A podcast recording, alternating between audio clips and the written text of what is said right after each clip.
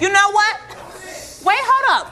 I ain't gonna spit because I got way more motherfucking class than you. You know why? That's why I'm not gonna spit in your motherfucking face. Is this class? But you know what? You know what? I am, however, gonna spit. No, bounce, bounce, bounce, bounce, bounce, bounce, bounce, bounce in the motherfucking house. Mo bounce in the motherfucking house. Bounce, bounce, bounce, mo bounce, mo bounce, bounce, bounce, bounce in the motherfucking house. Mo bounce in the motherfucking house. Bounce. It's official. I'm signing back up for undergrad. I'm going in under my Beyoncé alias, and my line name will be 6 Inch Heels. Boom. There we go. What's yours? You want to know something? I'm not doing this with you right now. What? You asked me. 6 Inch Heels, walked in the club. What's the rest? Like nobody's business. I couldn't even think about the rest of the words. All I'm thinking about is your ugly ass and some 6 inch heels walking into a damn club looking like a damn man. That's my fucking line name. Get into it. If you don't like it, sucks for you, boo. I've been thinking about what my line name would be, but I haven't come up with one yet. So I have to get back to you on that one. I'm giving it to you as Kitty Cat. Love Muffin Kitty Cat. Love Angel Music Baby. Kitty Cat. Nah, I love Angel. Yes. So about that performance though. Ooh, we just want to kick it off on the bat and just go straight into it. I just think you just gotta rip the fucking band-aid off and going on into it. Otherwise, you know. Ain't no chaser, ain't no, you know, 1, 2, 3, let's go. Boom, just jump into it. Exactly. So the performance. Jesus. First off, like, it got started so fucking late. I was exhausted by the time it was over. Like, I was up there with her. But it was more so, like, I didn't expect for her to give a full 2-hour performance. It was great, but that's just not what my expectations were. I thought it was going to be like a cute 20-minute VMA situation. Get up there, you get off. I don't think anybody else had 2 hours. No, of course, everybody knew that it was going to be pretty long because she's headlining a festival. And usually when they do a festival and they're the headliner, they put on like their full show like they would on tour. So I knew it was going to be long.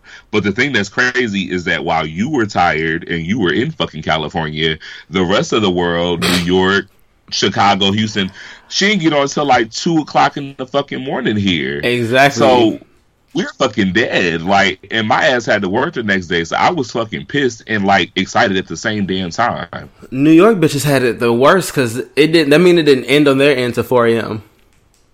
It didn't end on their end till 5 a.m. because it ended for us at 4. Oh, bitch, no, yeah, I would have had to DVR that hoe. A lot of people did. A lot of people I know was not standing up for that shit. No matter how great she is, it was like, yeah, no, bitch will not break my sleep. Now, what I will say, however, is that it was worth every fucking 15 minutes of sleep I got the next day for work because it was iconic. The thing about Beyonce is, especially if you are a Beyonce mega fan such as myself, you kind of will always know that you're going to get some familiarity with these performances. So there was bits and pieces that I knew she took straight from the Formation World Tour. Mm-hmm. But all the rest of the shit, like, can we just get into the blackness of this performance at a majority white festival? It was so fucking black. And I love that she, like, paused everything to sing the Black National Anthem, which I probably have not heard since 2nd grade. And so just kudos for that. Intertwining the Black National Anthem into your shit to say, yeah, bitch, I'm black. You're gonna deal with your white, coked out asses. I loved it. It was everything. Yeah, it was super fucking dope. Mama Tina actually, I think it was today or yesterday, she actually posted about it. And she actually said that she talked to Beyonce about, well, Beyonce, you know, Coachella is a mostly white audience. I don't know if they're going to understand the HBCU elements that you're kind of putting in here. And Beyonce's response to her was so amazing because she was like, you know, Mom, at this point in my career, I feel like I have to voice who I am and be a voice for the people like us. Mm-hmm. And, you know, try to hopefully think that these white people would actually be like, you know, her performance was dope as shit. Now I actually want to look into these black schools and see what they're all about because there's a whole underworld that these white people don't understand, mm-hmm. you know? So I say, like, bravo, bitch. I think the idea was fantastic. It went off without a hitch. Oh, for sure. I think just the aesthetic of it all, like from top to bottom, everybody was on cue, on point. And I can just imagine the backup dancers talking to each other like, bitch, let's get out here and get this right, because I want to hear this bitch's mouth after the show is over. I want my check to clear. I want to be in good standing with Beyonce so that I can go back out on tour with this bitch. I want a letter of recommendation from the entire Knowles family. So I'm going to do this like my life depends on it. And that's how everybody was performing. Yeah, it really was a lot, and I don't know if any of y'all saw, but my friend Zakia and I out here, we actually just posted a video of us reenacting the step scene from Beyonce's thing, and just rehearsing that little part, like for like the hour or two that we did. Y'all niggas are insane. That shit just happened a day ago. But the thing is, we used to step, so a lot of it was just like, you know, stepping is pretty easy once you kind of have done it a little bit. So it's just a matter of putting it all together. So that wasn't hard, but it was just making sure that it was perfect and kind of watching how she did it to make sure it went up. In that, I hadn't worked out all 2018. I ain't gonna lie to you. That shit was enough for the rest. That was enough to keep me in shape till August. So good. Y'all snapped that. That was cute. I said, look at my friend and his capris and his mics. You don't want to know something? Out of your motherfucking mouth. I said, my bitch got on his Charlotte Russe hoodie and his capri pants. Okay, and he got on here. He did his thing. I loved it. Look, it was fabulous. It was great. But yeah, I also wanted to just Beyonce, if you're listening to this, thank you so much for bringing back Deja Vu, my favorite song of all time from you. That was it. All I needed was Deja Vu. That was it. Everything else just was icing on the cake. But Deja Vu just took me there. I think the icing on the cake for me is when that bitch did that breakdown to Get Into the Money. Oh yeah. Oh, that of course. She mustered up every fiber of strength in her and snapped the fuck off in like a millisecond, and let you know that despite me taking a year of a break and having my beautiful, amazing Gemini twins, I am that bitch. I'll die that bitch, and you'll never be that bitch. And she signed off. But ending that saying, I'm excited to go to this formation tour. Not formation tour. Jesus. What's the tour that's coming up in September? The On The Run 2. Yep, there you go. I'm excited about that. I'll be joining you for that, and that'll be our first. We should do a live show when I come. That should happen. Live from Houston Stadium. Live from the motherfucking Whataburger. Live from Frenchies. Live from where?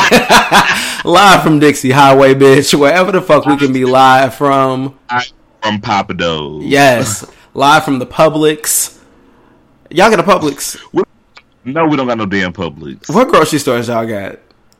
We got Kroger. We got HEB. Live from HEB. Okay? Get it on time. No, but I'm excited. It's going to be fun. And I guess, with that being said, welcome to The Cut-Up again. Yes, welcome to The Cut-Up. Now, before we get started, James, I have a little bit of fun for you to kind of get the juices flowing, to get the brain thinking, okay? So what we're going to do, I have a series of this or that questions to ask you, just, you know, to get the people to know a little bit more of who Jay Pendit is on the track. Okay. So we're going to go, it's going to be kind of quick, okay? So I want you to just say the answer that comes to mind, okay? Yep, I'm ready. All right, let's go. Summer or winter? Summer. Red or blue? Blue. Dinner or breakfast? Ooh, breakfast. All day, every day. Night in or night out? Night in. Depending on who you having a night in with. Love or money? Love. I knew that was coming. Chicken or beef? Bitch, chicken. And make it fried. Beyonce or Michael Jackson? Beyonce. That's my friend. Latavia or Latoya? Latoya. Who's Latavia? A. Marie or Ashanti? Shoot, Jesus. Ashanti. 90s R&B or early 2000s 90s R&B. Tony or Mariah? Come on, Shelly. Tony. But I don't know. Yeah, Tony. No, keep moving. New York City or Los Angeles? New York? Moesha or the Parkers? Moesha. And last but not least, Peppa or the Juice? Always Peppa, bitch. You can't have the Juice without the Peppa. Always Peppa. Genovesia. You did this, bitch. Oh, no, that was cute. You had a cute little list. I thought you was going to cut off at about 4. That was nice. Oh, no. I was going to give you a cute little... Get the blood flowing, okay? Yes. So we can kind of take that straight into our first little discussion piece before we get into these album reviews. And I just wanted to do a little quick segment because, you know, our show is all about our opinions. Not everything that we say on the show is factual. It's all based on our views and how we think about it. So I wanted to kind of get into just, I don't know if you had a chance to think about it. Well, you should have because we've been talked about the list. But I want to know, what is your probably most unpopular opinion that most people do not understand that you have? My most unpopular opinion. Shit. Damn. You need a moment. Yeah, I'll give you mine. You go, because you hit me with the fuck 'em up on that one. Go ahead. Okay, so my most unpopular opinion, and I know y'all are probably going to drag me, and that's all fine. My @name is @InfamousRiot, in case you want to have a discussion. But, or we can talk about it in the streets, whatever. But my most unpopular opinion is that Lauryn Hill is not a legend. And here's why I say Lauryn Hill is not a legend, okay? Yes, Lauryn Hill was... Excuse me? No, I agree. Go ahead. You agree? Okay. Yes, Lauryn Hill was a pioneer for... She kind of was one of the first that did both. And kudos to her for doing that. She was a part of a group, the Fugees, which did kind of cross over and they had a little bit of popularity with the white folks. Okay, kudos to that. You had one album that was good. I'm not going to say it was a bad album. I'm not going to say it was a good album. But it was one album, and it really didn't shape the world of R&B, in my opinion, such as albums like The Writings on the Wall and Who Is Jill Scott and some of these other top R&B albums. I feel like it was really okay. So I just don't understand the hype that people have behind Lauryn Hill. Like, you have people like who bowed to her recently. I forgot who that was. Nicki Minaj. Like, when Nicki Minaj bowed to Lauryn Hill, like, oh, you're the queen, da da da. Girl, get up and let Lauryn Hill bow to you. And can we not call her this? Because this is just a bitch from fucking... Where's she from? Brooklyn, Jersey? Girl, shut the fuck. Lauryn Hill is not a legend, and that is my most unpopular opinion. Wait, when did Nicki Minaj ever say that? Nicki Minaj posted a picture of her. She was, like, backstage at, like, some Tidal concert, and she met Lauryn, and she bowed down to her. Like, literally got on her knees to bow to Lauryn Hill. The crazy part is that I've never understood what everybody's obsession with Lauryn Hill has been either. And this is not taken away from what she has. I mean, because she definitely can sing. She is a writer for sure. And The Miseducation of Lauryn Hill was a good album. But when I think of that album, the only song I can honestly think of is X Factor. And the doo-wop pop song. What's the name of that one? Doo-wop That Thing, something like that. Yeah, that one. But I never thought that she was like this phenomenal artist that deserve to go down in history as a legend because, yeah. To me, there were more prolific albums that came out in the 90s when you compare them to, like, Miseducation of Lauryn Hill. I just don't see it. Right, I absolutely, and I know you're going to agree 100% with me on this one, but I feel like Crazy Sexy Cool did more for R&B than the Miseducation of Lauryn Hill. For sure. That album sculpted a period. And I just don't understand. I never got why everybody flocked to her like that. You had one album and you disappeared. Never did shit else. I mean, I guess that does speak volumes in a sense. You were able to come out with one album and not have to release shit else. Like, she's still living off of that album. But I just don't get it. It doesn't make sense to me. She's a fucking criminal as well. She doesn't pay her fucking taxes. Fuck the bitch. Because now, like, that fucks up my shit with the IRS. Fuck Lauryn Hill. Case closed, next case. Yeah, I have to completely agree with you on that one. I don't know. I guess it's that simple, though. It's, yeah. Okay. So do you have a unpopular opinion? I think that one was... I think I agree with you so much on that one. I can't think of one that's even worth talking about. Shit. I mean, you could, you know, touch on the surface of Brandy versus Monica, but I feel like that conversation has been had. And done. Yeah, that conversation is through. I think we've even talked about it on the show here. Yeah. It's really nothing to discuss when it comes to that, you know. It's talent versus something else. I don't know. Yeah, okay. Yeah. So, moving on. If I have something that I think of by the end of the show, I'll let you know. But as of right now, You took the cake on that one, Bo. I guess we can go ahead and jump into our album reviews for the week. This was a phenomenal week or 2 weeks, whatever it's been for music. There's been a lot of stuff coming out back to back to back, and it's funny because we always try to give you these episodes like on a more consistent basis, because a lot of y'all will hit us up like, when is the next episode? But we really try to rely a lot of times on artists coming out with these music so often. So this was actually a very thrilling week. We have some pretty good albums and some pretty good singles to go over. Let's just jump into the lady of so far the year, Miss Bella Khalice, Alaka Star, okay, otherwise known as Bawdy, otherwise known as Cardi B, who finally released her debut album, Invasion of Privacy. Listen, when I went into this album, I went into it with a very, very, very open mind and open ears, because I honestly have been tired of all this shit that I've been seeing on social media with people trying to drag Nicki and praise Cardi as the new queen of rap. So I said, if she's gonna hold this title, this shit better fucking deliver. Mm-hmm. I didn't think it was going to all the way, but I will say this. Cardi, good job. Okay? The album as a whole is very cohesive. I don't think that it sounds cheap. It doesn't sound rushed. It sounds like she actually put some thought behind this. And I'm actually pretty proud of the effort that she came out with.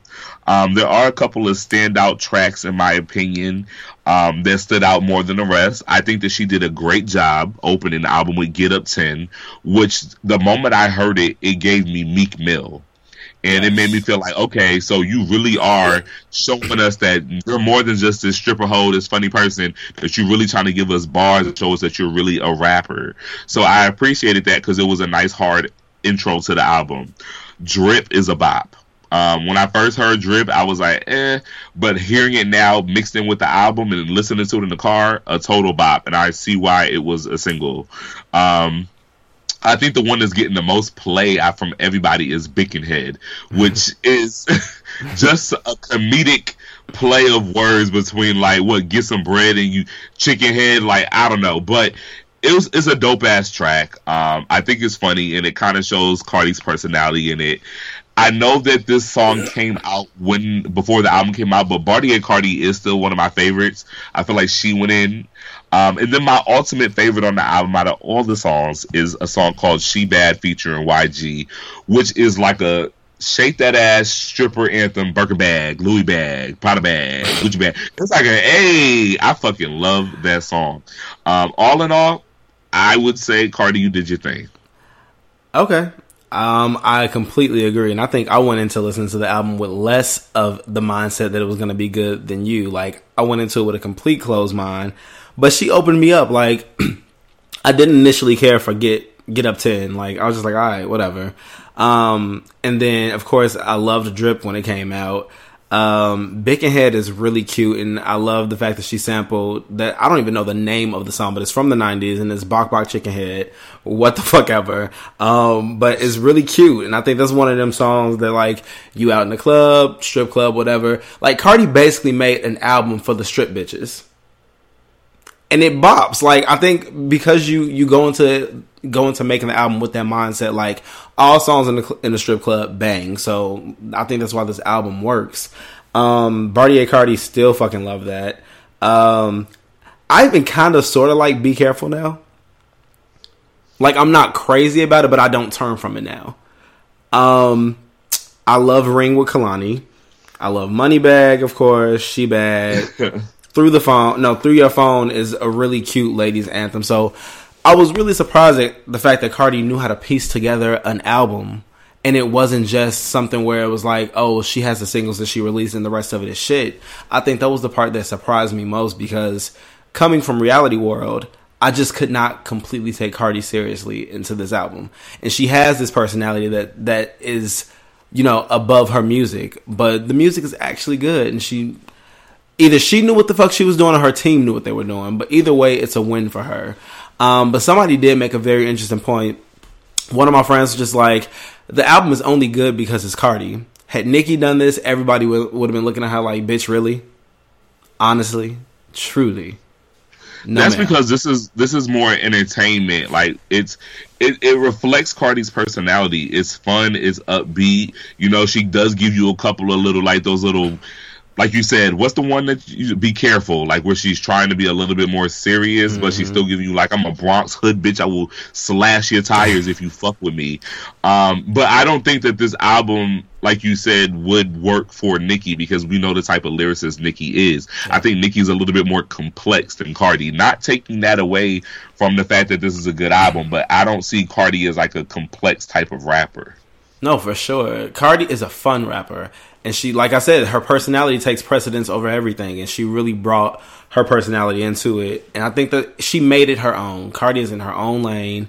And so for that, I won't compare her to Nicki. I just thought it was an interesting statement that my friend made at the fact that this is an album that only Cardi could have made. So, yeah. With that being said, I would give this album a straight up a 4 out of 5. You want to know something? I'm going to give it a 4 out of 5 as well. I was thinking the same exact thing. Yeah.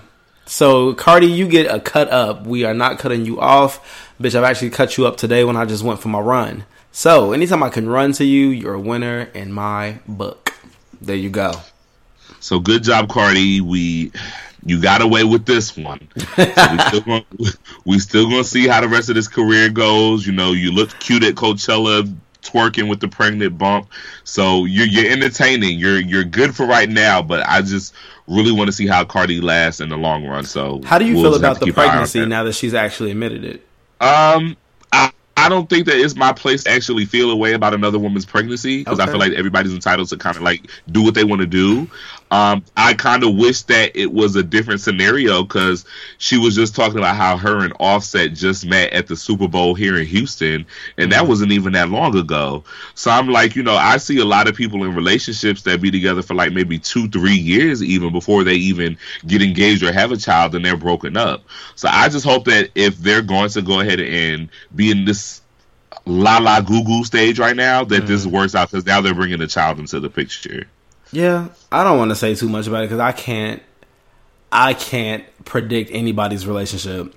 As a matter of fact, my ass, I'm not even in one, so I have no space to be talking about somebody's relationship.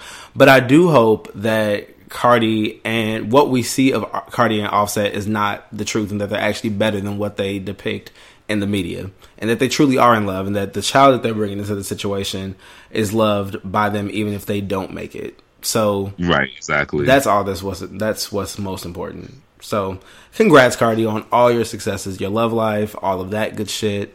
And moving on to the next one. Well, on the list next is your girl Tinashe with Joyride. Oh, I didn't know that. Oh, you didn't know? Are you sure? So let me start off by saying I love the album. Hello. We're gonna have to play some sound. Sorry, I was getting up off the floor. We're gonna have to play some sound effects or something. It's really actually an amazing album. Wow.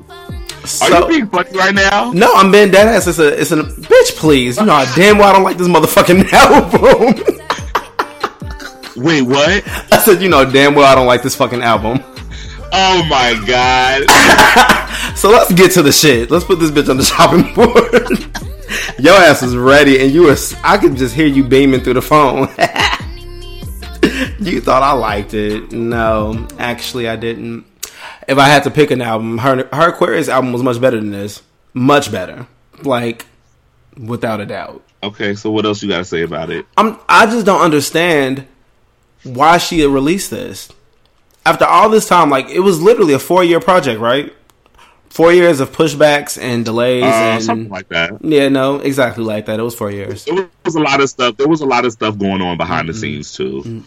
It apparently wasn't enough going on behind the scenes because this sounds like this should have been her first album. Like, if you were gonna come out with a first album, you would have got more of a pass off doing this shit on your first album than your second.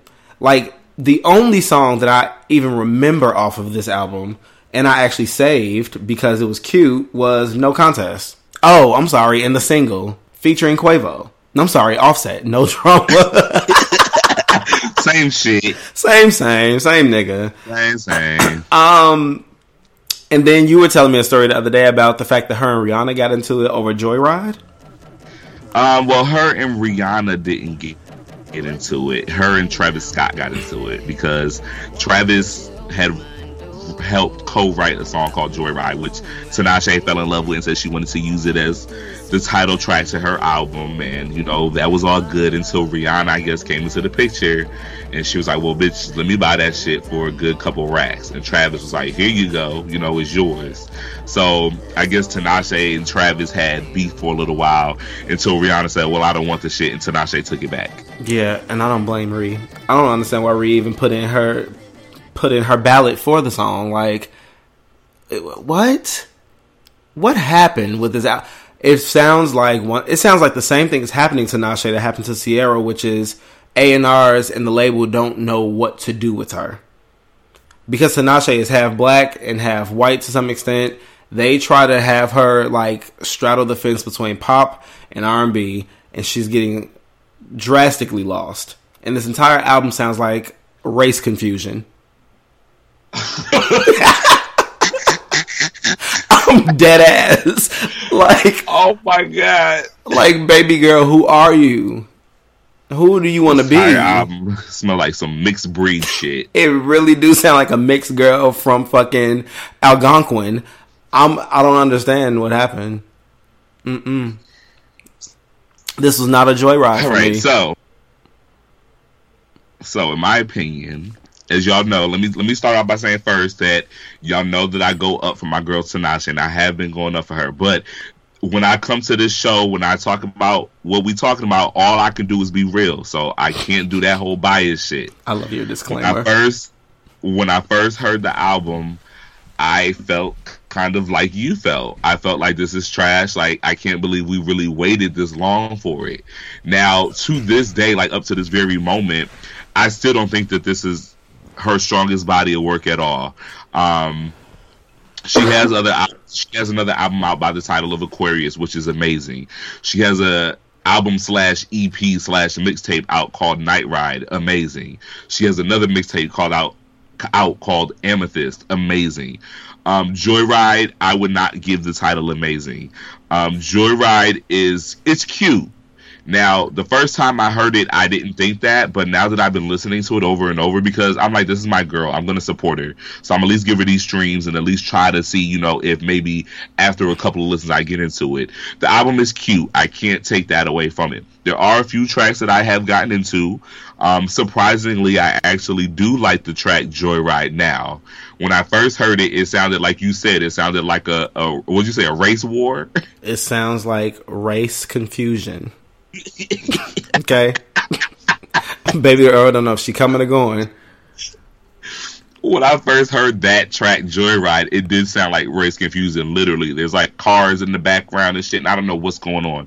But now that I've listened to it a few times, I actually enjoy it.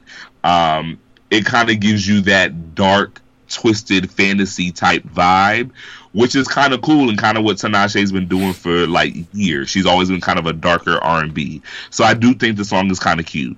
As far as what else stands out to me, of course I love the single No Drama. I feel like No Drama is great. The performances she's done of it have been phenomenal because she's definitely a performer. So I appreciate that. Now, my two favorite songs on the album are right after that. And the first one is called He Don't Want It, which is a biggity, biggity, biggity bop.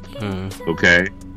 He Don't Want It is definitely, it's like a nice little summer, you ride it in the car with your windows down type shit, feeling yourself, got your sunglasses on, you know what I'm saying? Like, that type of vibe. So I really do appreciate that. And then there's Ooh La La, which is also the same. Ooh La La almost had me, but something key is missing from that song. I just think everything about that song, and maybe I got it mixed up, I'm sorry. Ooh La La is actually the one that I would say you riding with your windows down, listening to it. Ooh La La is definitely like a summer banger. I like the little bed squeaks that they did, the squeak, squeak, squeak, squeak, kind of like they did in that song, Some Cut back in the day. So I appreciated that. It kind of made it a little funky, a little cool. So Ooh La La and He Don't Want It are definitely my two favorite. The rest of the album you can kind of get lost in. I don't really like the ballads she tried to do, like Saw and Fire and Flames. I think that like you said, I think that's A&R and the record label telling her, well, we want to make you like this pop ballad star, and you know, you're just going to have like that Selena Gomez appeal. Like, no, that's not Tinashe. I really don't think that that is a good fit for her. But she does have a nice little pop joint on there that I feel like could be the next single, especially for pop radio, and that is Stuck With Me featuring Little Dragon. Okay. Do you remember that one? I do remember it because I was wondering who the fuck is this singing behind her. Yes, and that is a very catchy, contagious song that I could definitely hear on the radio and getting radio play on pop radio. So I do like that. I do feel like this album could have just been considered an EP, though, or just something like, hey, this is the holdover until the actual album, because this ain't it. I said it 2 weeks ago. They should have shelved this album. Because when you have 4 years of pushbacks, like they're pushing the album back for a reason. And so I feel like Tinashe really fought to get it out because she had worked so hard on not just this album, but I'm pretty sure over the last 4 years she's recorded at least 100 plus songs that were potentially going to get put on it. And I feel like she fought for it to get put out, but that wasn't a good move to do. I'm sure she's recorded over like 300 songs for this album. Like, she even said publicly in an interview that some of the songs, well, a lot of the songs on Night Ride were supposed to be for Joyride. But it's like the record label, and I don't feel like she wants to come out and say it, but the record label wants her to be a pop princess. They want her to be something that she's completely not. I feel like she is a better suit for R&B music. But now that they're trying to cross over to this, like, can you feel the flame? No. Hell, I would have preferred them put flame on the album than the shit that's on there. No. Yeah. I'd rather the album the way it is without flame. I could have taken flame and super love in replacement of anything else. Okay. And I honestly feel like No Drama doesn't fit. I think it fits. It goes right after Joyride and this. It's like the top of the album is a little bit more urban, and then it gets a little bit more pop towards the end. To me, No Drama was a really good song that I thought was going to chart, but unfortunately, it never found its way there. But just like people have this stigma of Tinashe where it's like it's not cool to like Tinashe, and I hate that because the people that say that have not heard actual like mixtape Tinashe like me. They just hear with the radio bullshit that RCA tries to push on us. I don't know. I feel like Tinashe tries really hard, and I think people see that. And that's where the distaste comes in at. Like, almost like Katy Perry. You can tell Katy Perry is trying really hard to be liked. And when you do that, it just turns people off even more. So how are you supposed to act? Are you supposed to act like you don't give a fuck? No. I don't know. I don't know what advice to give her. I don't. I just feel like... I have advice. I feel like it was a lot less effort shown when she first came out, so it was effortless. Aquarius felt effortless. Like, she just seemed like a fresh face that was talented and had potential. And with Joyride, everything that she's done feels like she's shooting for the stars. Like, I see you overexerting yourself, and I'm tired for you, bitch. Listen, if I was in Tinashe's management, we would be ending our commitment with RCA Records. We would go independent for a little bit. Let her do her little home movies on her iPhone. Let her produce the shit that she used to do. And then we'll get signed to a black record label, preferably something like TDE Records with Kendrick and SZA, because SZA's blown up, right? So I really can see Tinashe on a SZA, Jhené Aiko type wave, as long as she had the right team behind her. I'm going to tell you right now, the last thing Tinashe needs to do is to go independent, because you barely are making it signed with a force behind you. She does, however, need a new label for sure, and I don't think that she'll be at RCA much longer, whether she wants to or not. I could see Tinashe being a Def Jam. She fits into that feel of artist. Nah. Yeah, bro. That's the move. You trying to make her into a Sherry Dennis. We don't want that. Bitch, Sherry Dennis was never... Oh, Sherry. She was never on Def Jam. I know she was on Bad Boy. Right. But so, I'm just saying, I feel like that's what Def Jam would do to her. Okay. I don't know. She don't need to be on no damn TV. What's your rating? What's your rating, and is it a cut on or a cut off? My rating for Tinashe's album is a 2 out of 5, and it's a cut off for me. So sad. I'm gonna give Miss T a 2.5 out of 5. Ooh, so much higher than mine. It's borderline 3, but you know what? I'm gonna give her a 3 out of 5. Oh, bitch. I'm going to give her a 3 out of 5. She deserves it because I do listen to it. And I'm going to say that it's a flip on. And what I mean by a flip on is flip it on and flip it off. Just don't keep it off and don't keep it on. Just, you know, rotate it maybe once every month or something like that. Oh, stop with the pity party. Okay, this is the album that you could easily look over and never think twice about it. Okay? Child. Wow. I would have rather left people with the memory of my first album, Aquarius, than leave them with the memory of this shit. That's all I'm saying. Now. Well, have it, ladies and gentlemen. So next up we have Alina Baraz. Is that I feel like a teacher in the classroom calling off the fucking attendance list. Alina Baraz.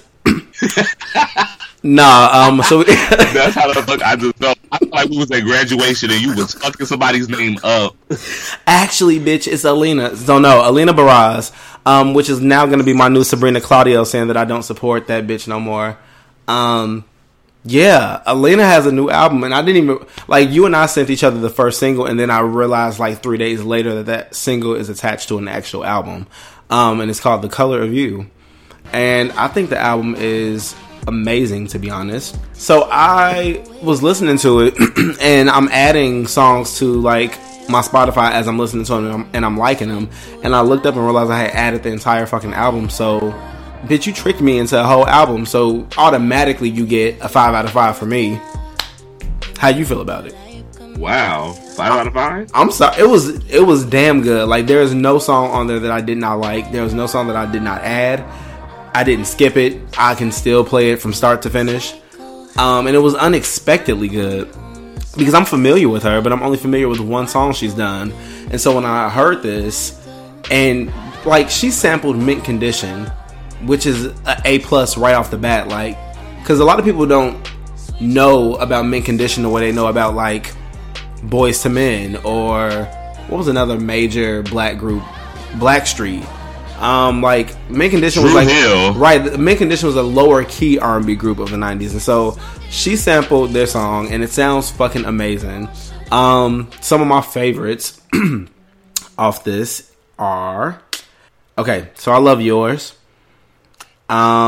which Yours is like, all of it is very sexy R&B, very like smoldering, like seductive music, and so I mean that's the best way that I can describe all of it. So Yours is great. Tainted is everything. The one that I was talking about, where she sampled Mint Condition, is called I Don't Even Know Why Though. And the title alone for me, like when I saw it, I'm like, that sounds extremely urban. And when you play it, I mean, it's just really good music. Well done. Yeah. I don't know. I don't really have much more to say besides that. I'm just, I guess, sitting here stuck because I'm surprised that you gave it a 5 out of 5. That's pretty high. It's really good, though. Do you disagree? No, it's not that I disagree. I do think that it's a good album. I wouldn't give it a 5 out of 5 personally, because I feel like there's stronger work out there. Like, I do feel like, you know, despite all the bullshit, I do feel like Sabrina Claudio has given me some stronger material, and I do feel like other people in that category, such as Jhené Aiko and her, also have stronger material than this. But this is damn good, not just good. It feels good, but it's just not something that it's the first thing I would jump to put something on. I think that my favorite song on the project is one called "Coming to My Senses." Yes, it's very mellow. It's very like some incense and get your chakras in order, and then you know it's drizzling outside, but you are just fucking beaming on the inside. That is a fucking mood. It's drizzling outside, and it's drizzling in them panties. A couple of my other favorites are High, okay? Especially for my smokers out there, okay? High Is Everything, The One Is Everything, and Fading featuring Khalid, who Khalid is becoming that dude in really this R&B thing, because the wave of R&B nowadays is just mood. So all you gotta do, they're not really checking for the powerhouses like they used to. Like, they want the Jennifers and the Whitneys to sit down for a moment and just let these soft spoken bitches come through, and I've noticed that's what's been winning lately. So shout out to y'all for tapping into that, but I don't want to hear everybody sounding the same. But with that being said, those tracks are just all moods. But I can't say the whole project is strong enough to get a 5 out of 5. So I probably would say a 3.5 out of 5. Okay. I don't know. Anytime that I can listen to your entire project without skipping, I don't know. I feel like I have to give you your respect. And I felt the same way about her when she released the entire her project. Sabrina Claudio, for me, even before the shit that recently hit the news, her album was boring as shit. Like, I love her singles, but her album puts me to bed. Nothing on there was just, like, standout, except for, like, the single that we all love and know, especially the one that she remixed with 6lack. So, I don't know. It's black. It's Jake. 6lack all fucking day. It's a 6 in front of black, bitch. 6lack. So yeah, 3.5 out of 5. It's good. I will give it a cut on, but it's not something I listen to every day. Okay. Who we got next? Okay, and next one, we can touch on this one very briefly because this person is probably not known, but there is a newer artist. You know, we like to give y'all some new music to kind of get into. Shout out to my friend Chris, by the way. I recently put him on to an artist called Asian. Get into Asian if y'all have not. But this next artist is a new artist. Her name is Nika Moore. There's an EP out for y'all to search on Google, Tidal, iTunes. It's called Thursday Night. It's good. It's, again, following in the same steps of the moody Night Ride R&B type of vibe that these artists are putting out. I think the strongest track on the album is one that you personally texted me and said that you, I guess, was twirling your panties around to, but it's called Nudes, yes. Which is basically just about sending nudes to your significant other, and that just moment of intensity between y'all before y'all know y'all about to get to fucking. Okay. So, Nudes is strong, and then the two of my other favorites on there is one called Night Swim. It kind of gives you a little bit of a Janae Eco kind of tease. And then there's one, the last track is called Goals, which is very fucking sexy. So Thursday Night by Nika Moore, in my opinion, it's a cut on, and I'm going to give it a 4 out of 5. So let me get this straight. You would give this album a higher rating than you would give Alina Baraz. You're right. That sounds crazy. So I'm going to give Nika Moore... I'm actually, you're right. I think I jumped the gun. I'm gonna give Nika a 3 out of 5. Okay, I had to make sure you were still breathing. You got me together. I thank you for that. Okay. So yes, I completely agree. I like the same songs that you said you like, with the addition of VHS. VHS is really sexy and cute to me. So I don't know. I love this like current climate of R&B. It's very sexy, very moody, and I just love that R&B is back because it had disappeared for a long ass time. So what's your overall rating? I would give her a 3 out of 5 as well. I think it's definitely something to listen to, especially if you like discovering new artists. She's your girl. Yeah, for sure. It's a cut up. Turn it up, because you know it's my jam. Turn it up. Okay. So moving on to our singles. And these we'll have to spend way too much time on. We'll save the main discussion for last. So I want to start with Azalea Banks' Anna Wintour. What did you think of it? It's cut, honey. It's fierce. I feel like everything Azalea does is for the girls, the children, the village kids. Mm-hmm. She, I don't know, everything she has that gay beat to it, that like... Azalea, she does it. One of my ex loved her and tried to drag me to her concert, and I was just like, hell no, absolutely fucking not happening. I like her from afar. She had a few songs on her album. What was the name of that album that came out a while ago? With Expensive Taste. Yes, she had a few tracks on there that were like more urban than cunt, and those are the ones I'll still like work out to. But for the most part, Azalea runs her mouth too much and she's too much of a fag hag. But she's secretly talented as fuck. Like, you sent me a video of her singing Every Woman by Whitney Houston, right? Mm-hmm. I didn't know she could actually sing. And I don't mean just like Jhené Aiko sing. I mean like bitch can actually like sing. Baby girl is from New York City and went to a performing arts school. I knew she could sing. Yeah, I didn't know. I had no idea. But I'm here for it. I would love to see her spend less time being messy and more time on her talent, because the talent is there. Like, that's undeniable. And so I don't know why she plays these games and not actually get to the shit. Like, come on, Azalea. Yes, I totally agree. Anna Wintour is popping a fucking bop. It's definitely a cut up. Like you said, it is, I feel like, for the girls. It's for the scene and for the culture. Yes. But no, overall, even just outside of it being kind of like, you know, having a little like house slash gay whatever vibe to it, she's flowing. And I really do wish that Azalea would just shut her computer down, turn her phone off, and just get to the music. Yeah. Because the main thing that you don't like about Azalea Banks is the fact that she just runs her mouth like a fucking banshee, and you really just want her to shut up and get to the studio. It makes her extremely unlikable. It does. So hearing stuff like this, it just kind of pulls you back into her, like give her another chance to get her shit together, because you can see the talent. So definitely check out Azalea Banks and Anna Wintour. And speaking of gay is in right now, obviously, because Drake just did Nice for What, which features like another Big Frida clip. Like, Big Frida is getting her coins lately. Is she not? What did I say that was wrong? I didn't say anything. Frida's getting paid. Like, Beyonce just had her in her song, and now she's on Drake's track. And I just feel like gay culture is so fucking like in right now. It's crazy.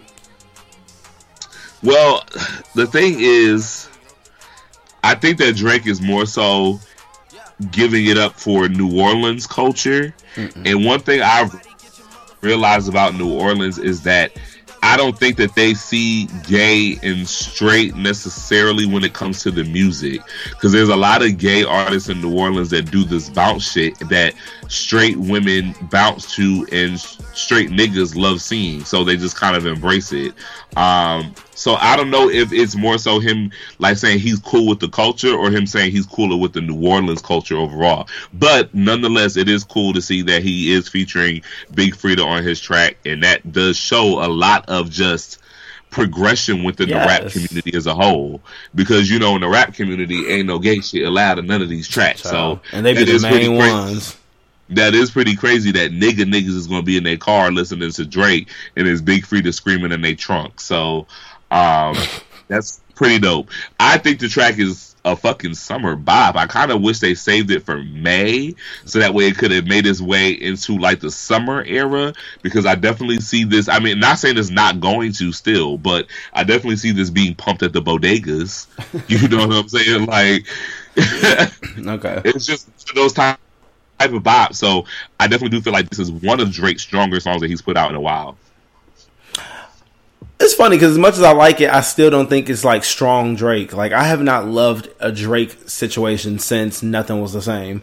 And so everything starts to feel like this big melting pot of music from him. It's a cute song, but it's not a fan fave for me. Okay. But still, Cut It Up. I mean, I'm sure y'all have Cut It Up at this point because it's currently sitting at number one. So he pretty much replaced himself from number one with another number one song. So kudos to you, Drake, getting that coin. Huh? It's number one on Billboard or iTunes? It's number one on Billboard. It will be number one on Billboard this Thursday. So, kudos, man. Now, for the main event. Bang. The queen of rap is back. Miss Nicki Onika Mirage, a.k.a. Nicki Minaj, is back with not one, but two singles. Y'all not hear me? The first being a Asian chopsticks in my bun, Chun Li. And then we have the more bars, old school 2010 Barbie with Barbie teams. Let me say this, I love both. I think both are really good. I think both are two different styles of Nicki that we've been familiar with. I feel like Barbie teens is giving me more like, you know, Keys Under Palm Trees, Beam Me Up Scotty, you know, when you get Mr. Chazza Chin Chins, you know, back in the day. I really do appreciate Barbie teens. She's flowing, she's talking her shit, so it's cool. The beat is dope. Chun Li is, I would say, my favorite out of the two. Really? Because she's popping big shit. She's giving us that like New York grit, like, you know, I've been top shit. Oh, what's she say? They want to get mad at me because I'm the bad guy. They need a rapper like me. They need someone to make the bad guy, Chun Li. Chun Li, I love that. Like, she's so fucking popping, and I just feel like Chun Li is a very strong song. I don't think it's strong enough for single material because I don't really see it going many places on the radio because, you know, on the radio obviously they have to play the clean version, and I think that sometimes the clean version takes away the essence of the song. And if you're gonna talk shit on the song, you can't talk shit and not curse. So I do think it's a strong song, but maybe not for the radio. But I am glad she put them out. Love them both, but Chun Li is my winner. Yeah, I don't think either one was intended to be like lead singles off the album. I think these were promotional singles to remind bitches of who the fuck Nicki Onika Mirage is.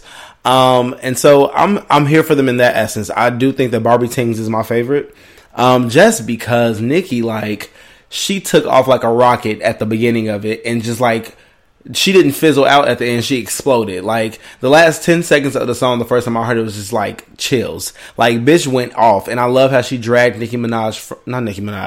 love how Nicki dragged Remy from the Bronx to Coney Island and left her there for dead. Got her together in a split 30 seconds and called it quits. I was just like, this is the Nicki that I missed and I remember.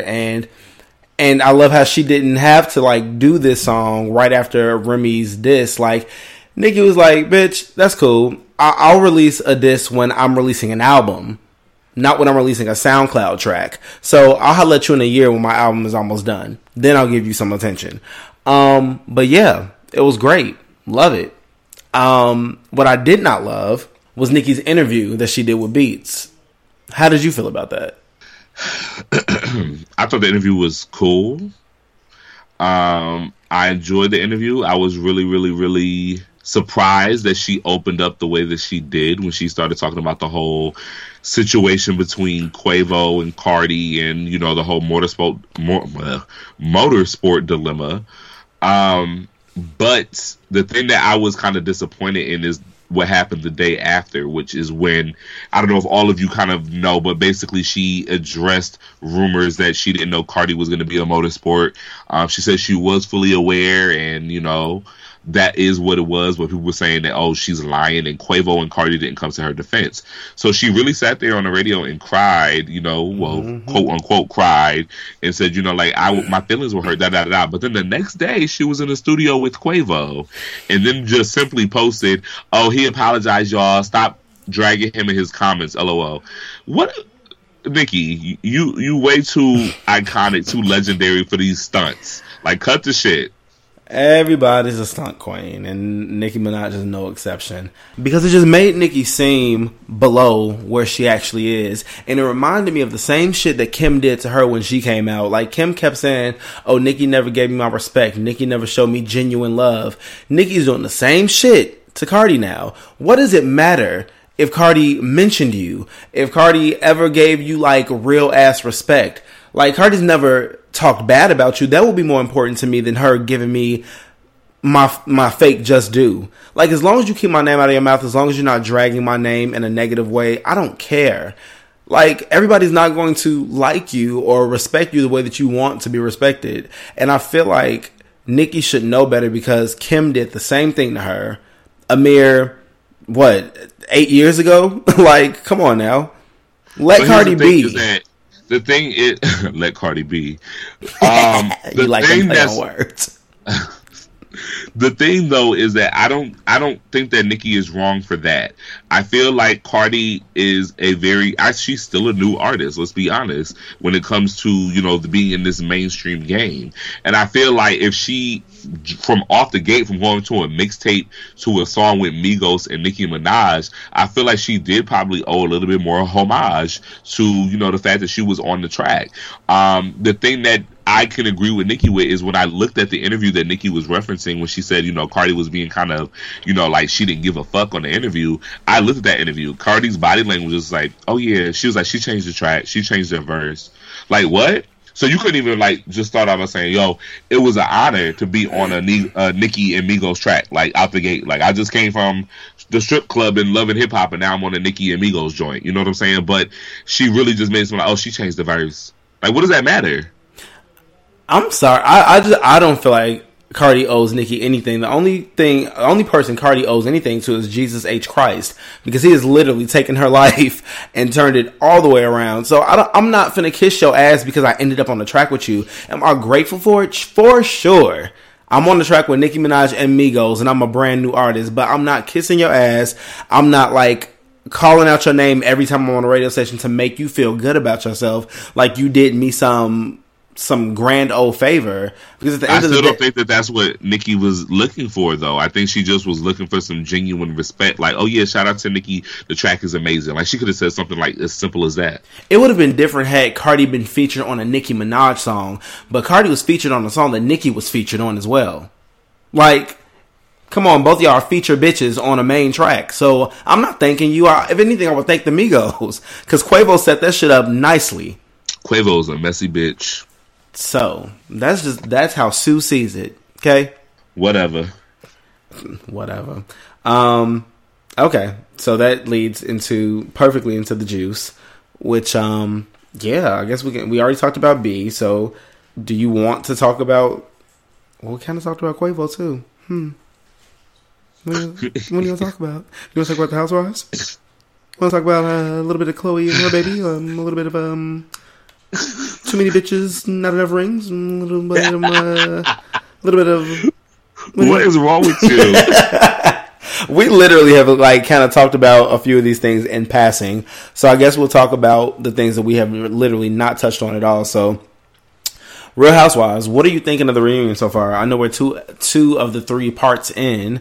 I kind of saw part 2 in passing this morning, but I saw all of part 1, and I think we're in a good enough place to talk about it. So open up the doors. The door is open. I would just say that part 1 was 20 times better than part 2. Yeah. Part 2 was a little bit all over the place. It really was just kind of like they were just laughing about dumb shit. It really didn't have any like punchlines or, you know, let's open up the Pandora's box. But I feel like part 1 was a little juicier. So, I don't know. I'm excited for part 3 only because I'm hoping it's better than part 2. That we see a little bit more action.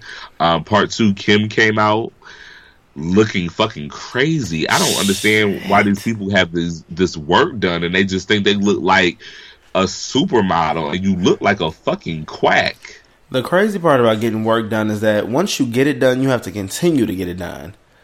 And right. That's where you fuck up, boo, because once you alter your face, like, it's a constant process, and you either come out looking crazy or okay, depending on who does it. And I see way too many botch jobs. For the amount of money that you pay, I will be mad as fuck if I got up off the table looking like a stretch balloon and I just paid you over $25,000. Kim looked like a condom in the face.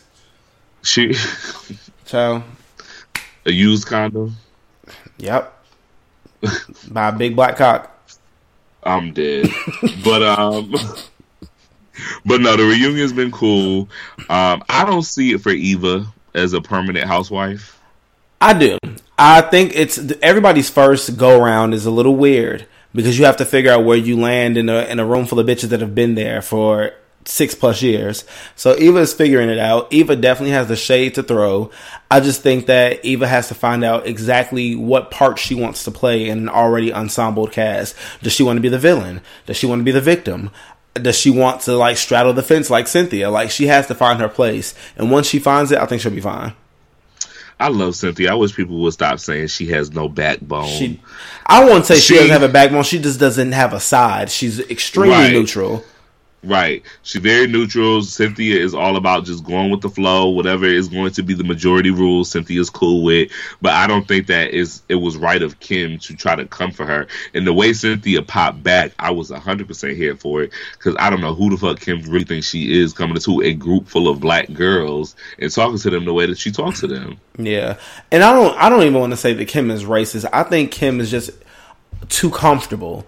And so Kim forgets that she's white amongst black women, and you can't say everything that you want to say just because you do like black people and that you do have black friends. Like, because at the end of the day, you are still white. You might not see color, but color will always matter to us because color has always been something that we can't escape. Yeah. So she got to be careful. I'm here for Marlo. I think Marlo needs her peach. Now, that's who deserves it. If you're going to give somebody a peach, let it be somebody that's under 40. I'm sorry. Marlo. If Marlo was going to get a peach, it should have been 8 years ago. No. Yeah. Mm-mm. I think now is her time, honestly. Because we get... This is like the first time that Marlo's actually joined them on the couch for the reunion. No, it's not. It's not? Mm-mm.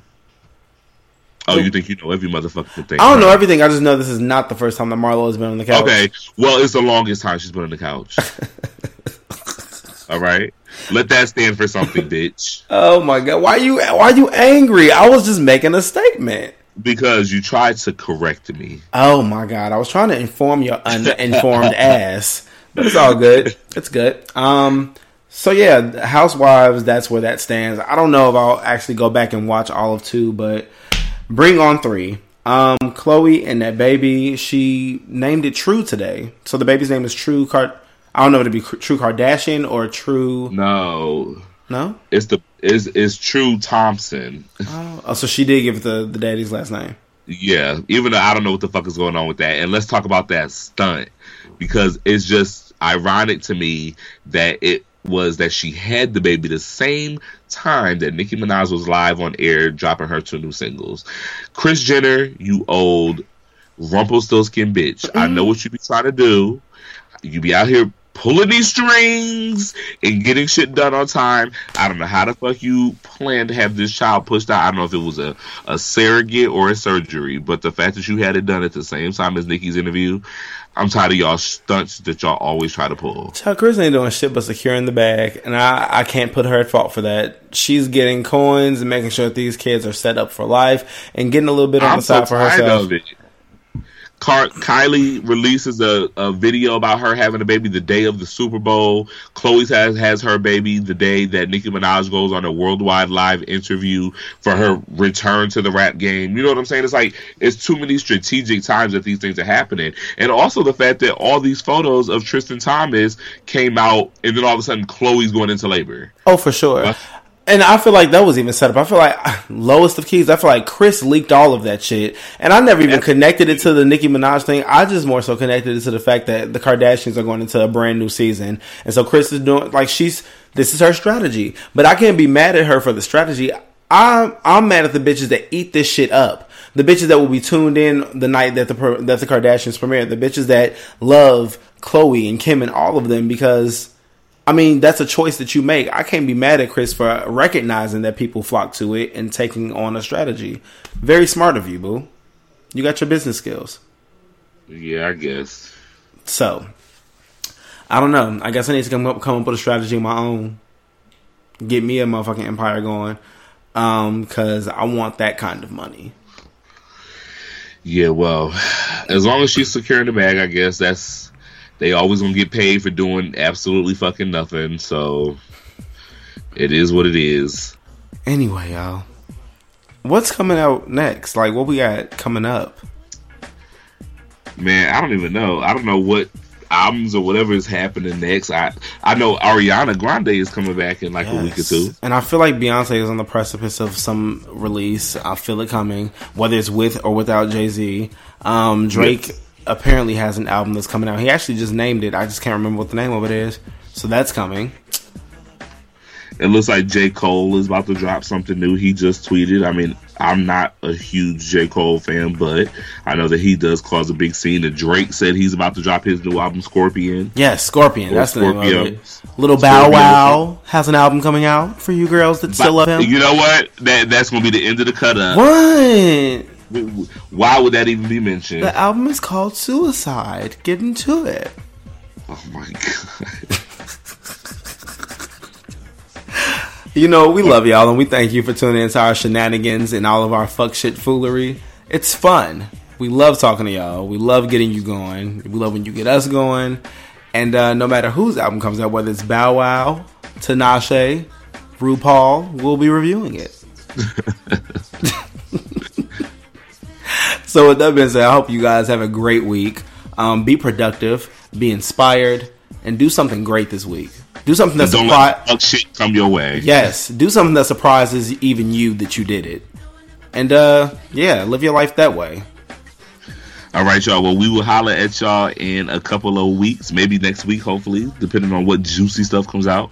And again, thanks for tuning in. We'll see y'all later. All right, peace out. Bye.